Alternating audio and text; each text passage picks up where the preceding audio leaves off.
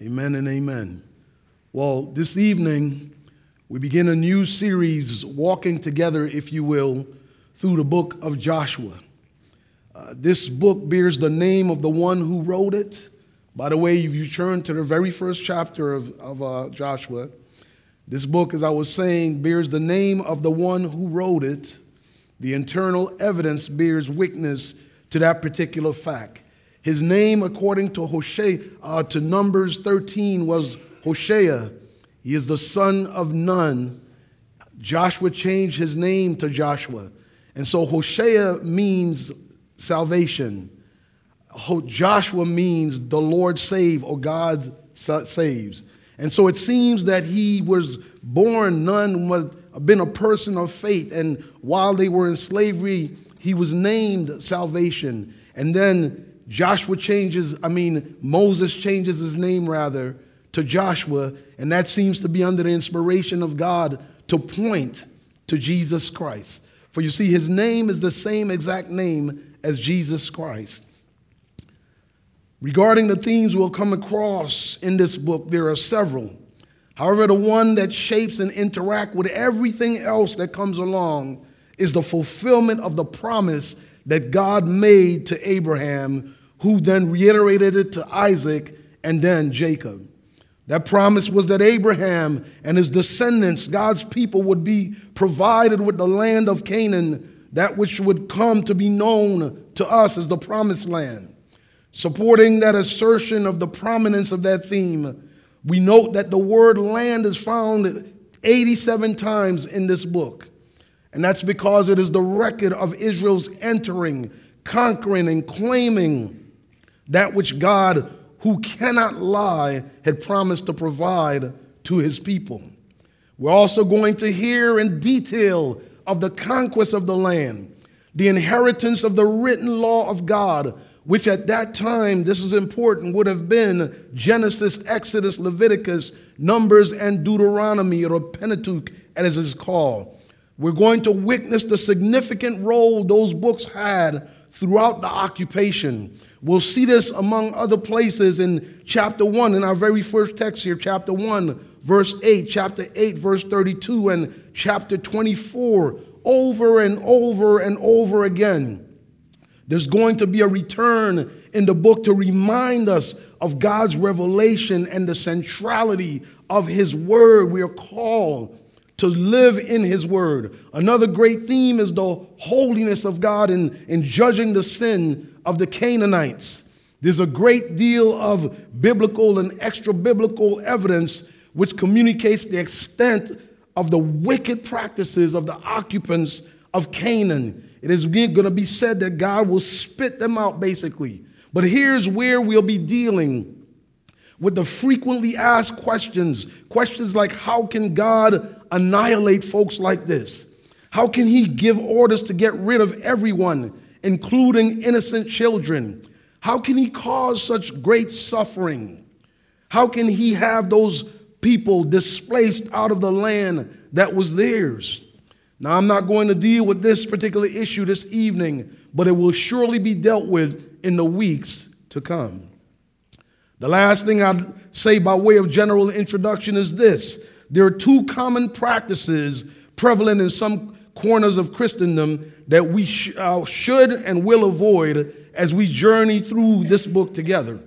First, there is the practice of rightly categorizing this book as history, but then wrongly treating it as only history. There is no application under this discipline to the New Testament Christian. That position is sorely wrong and one will surely avoid. The second practice that we should and will avoid is believing that the book of Joshua communicates to us that the promised land is heaven. Commenting on this, Warren Wiersbe wrote the following Canaan is not a picture of heaven, Canaan is our inheritance, that which is given to every Christian who claims Christ by faith. We move from slavery, bondage, and brokenness to recovery and victory in Christ. It's unfortunate that some of our Christian songs have equated Israel's crossing the Jordan with the believers dying and going to heaven. because this mistake brings confusion when you start interpreting the book of Joshua. Wiersbe goes on to list some songs that contribute to that idea, and I, I don't want to mention those songs because some of them are in here. he then goes on to say the events recorded in the book of Joshua have to do with the life of God's people and not their death. Listen to this the book of Joshua records battles, defeats, sins, and failures, none of which will take place in heaven. Good point. This book illustrates, he says, how believers today can say goodbye to the old life and enter into the rich inheritance in Jesus Christ. It explains how we can meet our enemies and defeat them, and how to claim for ourselves all that we have in Jesus Christ. And he quotes Ephesians 1 3. Here we need to recognize that our enemy, as he is speaking here, is the world, the flesh, and the devil. We ourselves, the old man, is our enemy. So I would submit to you that what Paul's letter uh, to the Ephesians explains doctrinally, the book of Joshua illustrates practically, and we'll see that. It shows us how to claim our rest in Christ. And that's also a major theme in the book of Hebrews, something that as we travel through scripture will connect to what we're dealing with here, led by the promptings again of this book. So, brothers and sisters, hear me. There are many who continue to live now, who continue to live under the penalty of sin, trapped in the power of sin, and are overwhelmed by the presence of sin. So, it is my hope that as we walk through this book of Joshua together, it would help us to understand how we by faith can live in the light of the promises that have been set before us. Promises that include our resting in our Lord on this side of heaven, irrespective of our circumstances. Ultimately, together we will discover that the secret to Joshua's victory was not his skill with the sword, but his faith in God, his submission to the word of God, and to the God of the Word. Now, with those introductory words in hand, let us now turn to a direct address of the passage we have before us this evening. Verses 1 through 9, the Word of God. After the death of Moses, the servant of the Lord, the Lord said to Joshua the son of Nun, Moses' assistant, Moses, my servant, is dead. Now therefore arise Go over this Jordan, you and all this people, into the land that I am giving to them, to the people of Israel. Every place that the sole of your feet will tread upon, I have given to you, just as I promised to Moses. From the wilderness and this Lebanon, as far as the great river, the river Euphrates, all the land of the Hittites, to the great sea toward the going down of the sun, shall be your territory. No man shall be able to stand before you all the days of your life. Just as I was with Moses, so I will be with you. I will not leave you or forsake you. Be strong and courageous, for you shall cause this people to inherit the land that I swore to their fathers to give them. Only be strong and very courageous, being careful to do according to all the law that Moses, my servant, commanded you. Do not turn from it to the right hand or to the left, that you may have good success wherever you go. This book of the law shall not depart from your mouth, but you shall meditate on it day and night, so that you may be careful to do according to all that is written in it. For then you will make your way prosperous, and then you will have good success. Have I not commanded you? Be strong and courageous. Do not be frightened and do not be dismayed, for the Lord your God is with you wherever you go. Our gracious Heavenly Father, we readily come before you this evening admitting our weaknesses, our frailties, that we do operate in fear sometimes, that we do operate in concern uh, without being considerate of your word in those times. Father, we pray that you, even now through your word, would encourage us forward as we look to live our lives in and through Christ for and to towards your glory. We pray this in Jesus' name. Amen.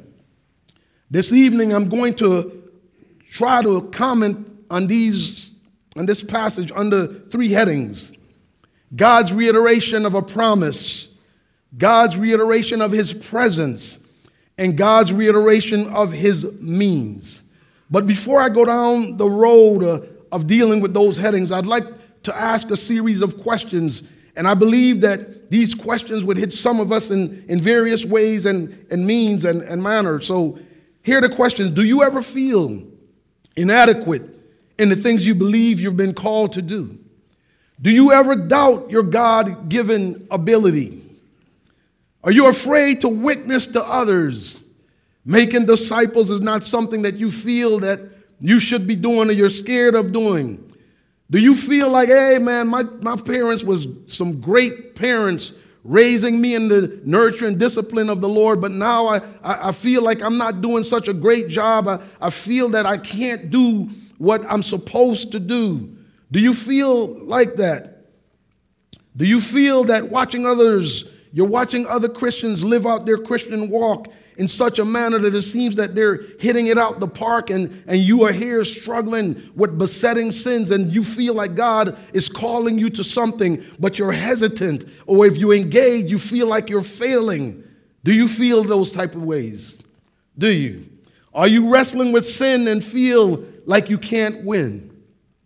If you're wrestling with any one of those questions and, and so much more, I, wanna, I want you to think about what you're seeing here right off the top in this particular text.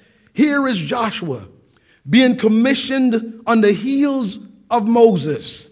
Now, we're not talking about some fellow who seemed, Moses that is, to be highly gifted, who read the scriptures and seemed to have a good grasp of it. Nah, not Moses. This is the man of whom it was said, he spoke to God face to face.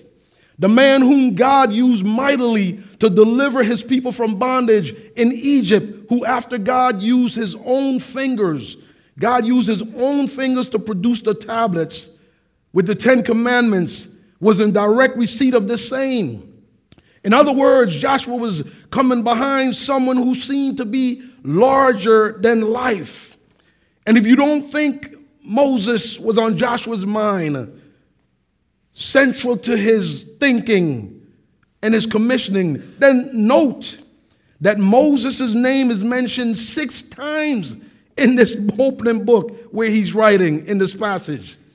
In this book that uses repetition for emphasis, his name is mentioned six times. And if, if what was behind Joshua in terms of looking at what Moses accomplished and what Moses had to deal with and everything else that was behind him that he knew and understood concerning the task. If that was something, think about what was before him. Here I'm reminded of Numbers 13, where Joshua was included in the 12 spies who Moses sent out to check out Canaan. If you remember, 10 of the spies, excluding Joshua and Caleb, came back with a negative report, urging the people not to go forth. Not, not, not the point that I'm making here is those guys came back with a negative report. Caleb and Joshua came back positively. But the one thing that we can agree on is that Caleb and Joshua agreed with the 10, the other 10, concerning what it is that they saw. The people in the land were strong and the cities were fortified and large, which pointed to the existence of a very highly skilled opposition. They also saw descendants of gigantic men and multiple different tribes throughout the land. So conquering that land was a monumental task, to say the least. They understood that. That's what was in front of him. Now, if your response to what I just said is, uh, yeah, Dean, but may I remind you that in spite of all that, Joshua was not backing down. He said, and this I quote, let us go up and occupy it, for we are well able to occupy it. If that's your position you're taking, then my response to you is to say it's one thing, brothers and sisters, to declare an action and even start off doing it. It's a whole nother ball game when you're actually engaged in the situation. The apostle Peter said, Oh, Jesus, I will never leave you or forsake you. I got your back. I'm here all the time. And then before the rooster crowed, he was out. Right? Peter told Jesus, but, but bid me come walk to you on the water. He had the boldness and the courage Peter did. But then the reality of the moment hit. He faltered. In both cases, Jesus had to come to his rescue. First through prayer, and second through a physical hand up. Now, may I remind you that this same is the same man, Peter. You heard Josh reading about how Peter spoke boldly in Acts 3. And this is the same man who rose up on the day of Pentecost and spoke boldly, and tons of folk came to, to faith through his work then. But then you flip the pages forward and you get to the book of Galatians, and we find Paul calling him out for shrinking back under the face of scrutiny. So God knows what we in our frailty, no matter how bold we might seem, no matter how equipped we might think we are, no matter any of that thing, God knows exactly what we need and how we need it. And so God knows uh, in our frailties what we need to accomplish what he purposes for us. And that's what we see here as he speaks to Joshua heavenly encouragement. And the way he does that is about the three points that I pointed out to you. First, there's a reiteration of God's promise. Joshua, I can imagine God saying to Joshua, as an extension of that which rightly aligns with this text Joshua, people might change, but my purposes don't. On a macro level, I purpose that the seed of the woman would crush the head of the serpent.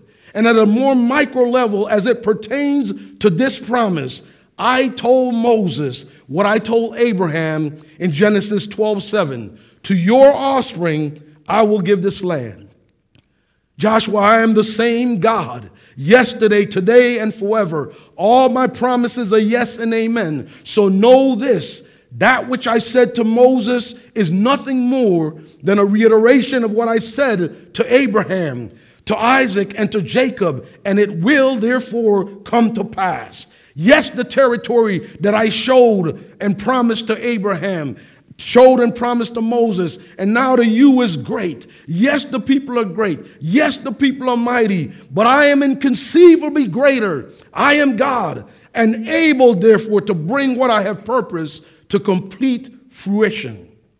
So, what we see here is God strengthening Joshua's resolve by causing Joshua to reflect on the veracity of his promises and his faithfulness in fulfilling them. Joshua would remember that he was a slave in Egypt. Joshua was the firstborn son. So, by God's dictate, he could have died. But because he was protected by the blood and by God's dictate, his very life was saved. Time and time again, Joshua saw God promise and say that he would bring things to pass, and they came to pass. So now he is reminding him, reminding him, here's what I promised, here's what I said. Reflect on that, reflect on my character, and be therefore strengthened. And, brothers and sisters, that is the same thing that we are to do. We are supposed to reflect on God's promises. There's nothing that God has ever promised in His Word that has not come to pass. And so we can rely on this God. Now, there's something else Joshua desperately needed. And no matter how skilled he might have been, he could not do without. And that's God's presence, our second heading. God's reiteration of his presence. As Moses' assistant, Joshua would have witnessed all kinds of incredible and miraculous stuff. But we must also acknowledge that he would have witnessed some not so good stuff. Like Moses almost dying because he didn't circumcise his child. Like Moses' own brother and sister rising up against him in Numbers 12. The Korahite rebellion, the constant frustration with people whose agenda was about themselves and not about God, his own sin nature and tendencies. We could go on and on.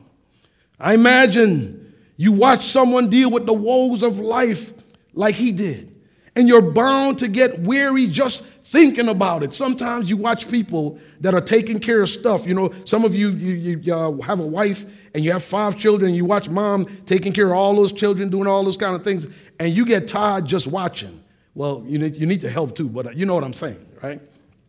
So I imagine that in the midst of that, thinking about those things, he again needed to be encouraged because he had the knowledge of all those things occurring around him. So I imagine anyone who's commissioned and was privy to the experience and the, the knowledge of what those things would feel the weight of those memories, which then would have the effect of chipping away at their resolve. So God knew that about Joshua. He knows that about you. He knows that He's called you to do certain things, and He knows that your resolve is being chipped away by the battles in this life, by the struggles, by the things that you're dealing with. He knows that. And so here he comes to Joshua in verse 5 and he tells them, Just as I was with Moses, so I will be with you. I will not leave you or forsake you. Joshua, you can't do it by yourself, and you're not expected to do it by yourself. I am God, and I will be there with you every step of the way. In verse 9, we hear, Have I not commanded you? Think about it, Joshua. Who is the one that's commanding you? Who is the one that's talking to you right now? It is I, God. It is I who spoke the very world into existence by the word of my power. So have I not commanded you? Be strong, be courageous.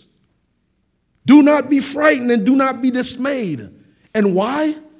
What is, what is the reason that's given why you should not be afraid in the midst of anything that you're dealing with? This morning, Pastor Caleb talked about, you know, people coming against you and rejecting you and everything else. Why should you not be afraid to witness for Christ? Why should you not be afraid to go and make disciples of all nations? Why should you not be afraid to represent Christ through the love of Christ in every sphere of influence that you're in? Why? For the Lord your God is with you wherever you go. Brothers and sisters, this is no different than Jesus saying to us, knowing our frailties, go and make disciples of all nations. Go and fight the battle against your flesh, the world, and the devil. And behold, in the midst of all that, I am with you always to the end of the age. I am the one that's sanctifying you. I am the one that is using you for my glory. That which I have purposed in your life will come to pass. In the midst of hardships, know that I'm there. In the midst of prosperous times, know that it is I who is doing that to use you and the resources that you have to extend the fame of my name. Know that in all things I am with you, brothers and sisters. And hearing those words from God, from our good shepherd, we're strengthened in our inner being and thus reply, Even though I walk through the valley of the shadow of death, I will fear no evil, for you are with me. Your rod and your staff, they comfort me. And then you can walk in the confidence of the Lord, knowing that He is with you at all times. If God has promised that He's with you, you better believe it. Once again, all his promises are yes and amen. And so, no matter what you're going through, no matter what you're dealing with, no matter what you're looking towards in terms of people that are in your life, know that the Lord is with you. Now, notice what just happened in terms of what I just said is even though I walk through the valley of the shadow of death, notice what just happened there.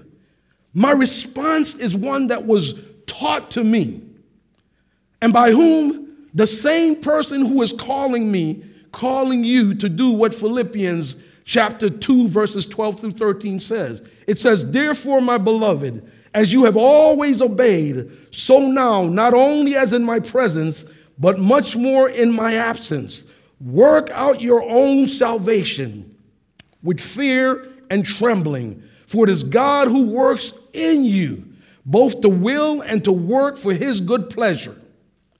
It is God who's working in us. And that brings us to our final heading, though God's reiteration of his means. We've been given a means of grace by which God is expecting us to utilize to accomplish his purpose. Joshua was being commissioned to a great work.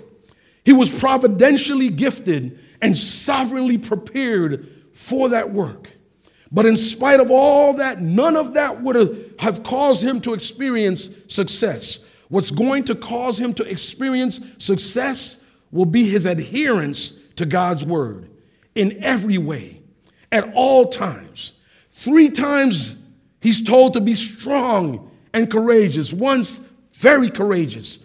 But count them, at no time is he told to rely on his courage and strength. He's told to be courageous. He's told to be strong, but he's to rely on God's word. He's relying on God, and God's word is God speaking to us, you see. So instead of relying on his own strength, his own gifts, and yes, God is absolutely going to use those things. Yes, we are called to exert energy. Yes, we are called to, to press in into the things that God has us and then to gauge their battle. Yes, we're supposed to do those things, but we are not left to our own ingenuity. We're not left to come up with how we feel as how we're going to go forward. We're not left to none of that. That's not the way we are supposed to operate. We are to operate solely through God's word.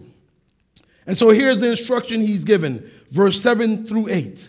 Only be strong and very courageous. And what's tied to that? Being careful. That is intentional. Be intentional in this area to do according to all the law that Moses, my servant, commanded you. Do not turn from it to the right hand or to the left. That is volition, that you may have good success wherever you go. His success is contingent upon the degree of adherence to God's word.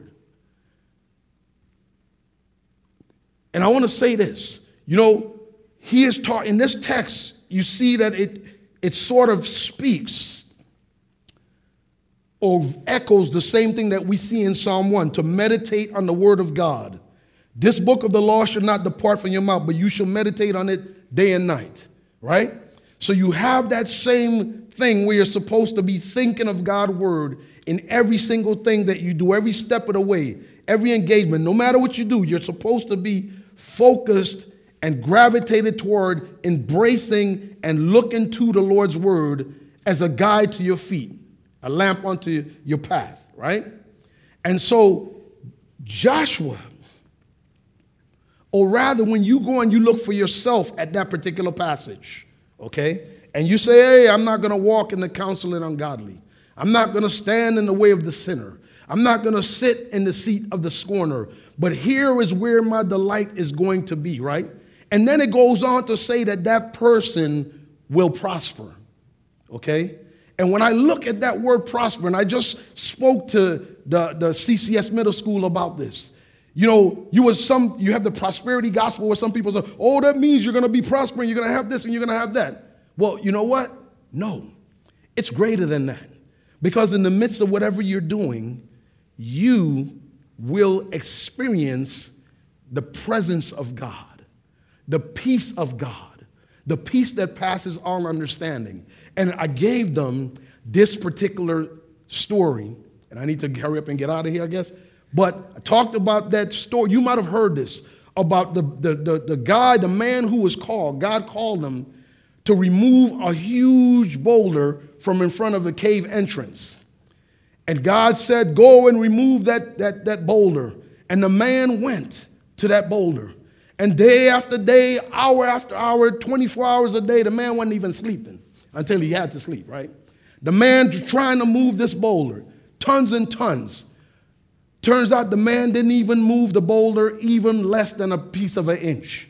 So at one point he got discouraged, okay? And so God came to him and God said, What's going on?